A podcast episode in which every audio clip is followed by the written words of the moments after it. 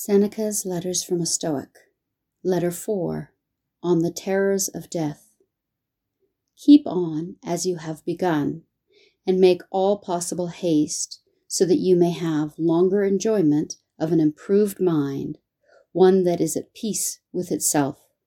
Doubtless you will derive enjoyment during the time when you are improving your mind and setting it at peace with itself but quite different is the pleasure which comes from contemplation when one's mind is so cleansed from every stain that it shines. You remember, of course, what joy you felt when you laid aside the garments of boyhood and donned the man's toga, and were escorted to the forum. Nevertheless, you may look for a still greater joy when you have laid aside the mind of boyhood, and when wisdom has enrolled you among men for it is not boyhood that still stays with us, but something worse boyishness.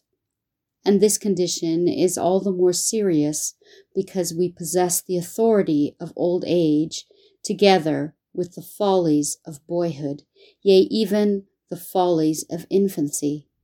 Boys fear trifles, children fear shadows. We fear both. All you need to do is to advance. You will thus understand that some things are less to be dreaded precisely because they inspire us with great fear. No evil is great, which is the last evil of all. Death arrives. It would be a thing to dread if it could remain with you. But death must either not come at all or else come and pass away. It is difficult, however, you say, to bring the mind to a point where it can scorn life. But do you not see what trifling reasons impel men to scorn life? One hangs himself before the door of his mistress, another hurls himself from the housetop that he may no longer be compelled to bear the taunts of a bad tempered master. A third to be saved from arrest after running away, drives a sword into his vitals.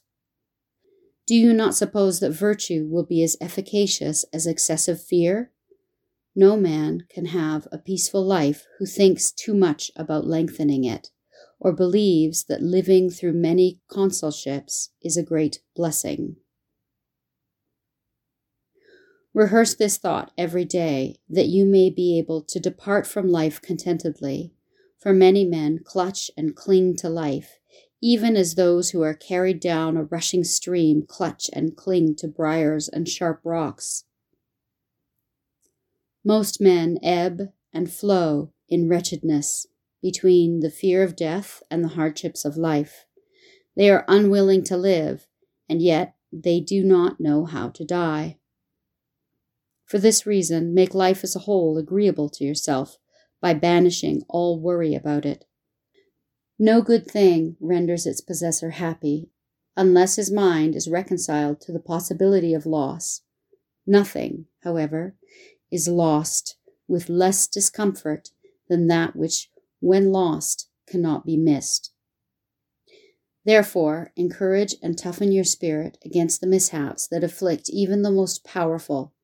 For example, the fate of Pompey was settled by a boy and a eunuch, that of Crassus by a cruel and insolent Parthian.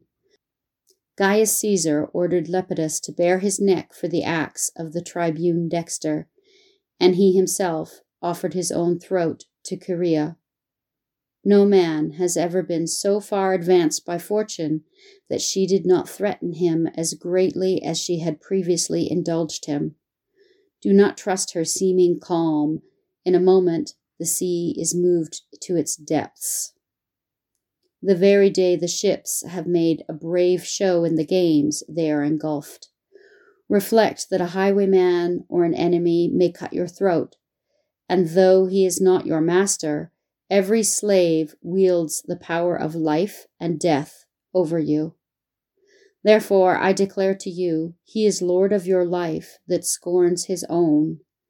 Think of those who have perished through plots in their own home, slain either openly or by guile.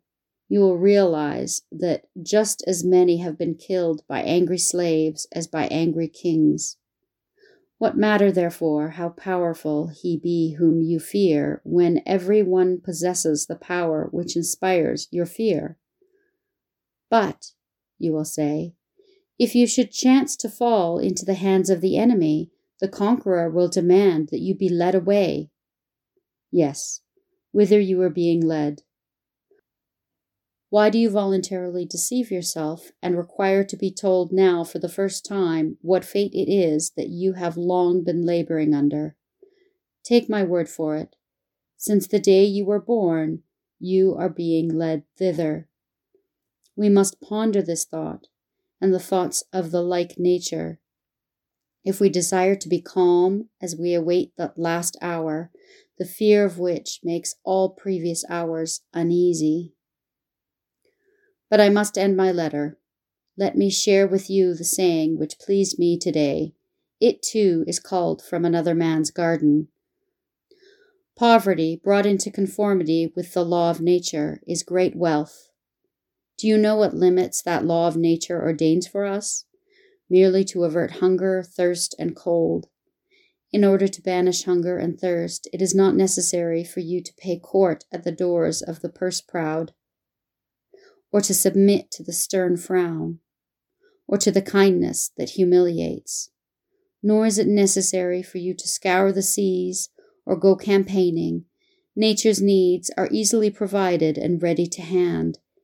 It is the superfluous things for which men sweat, the superfluous things that wear our togas threadbare, that force us to grow old in camp, that dash us upon foreign shores.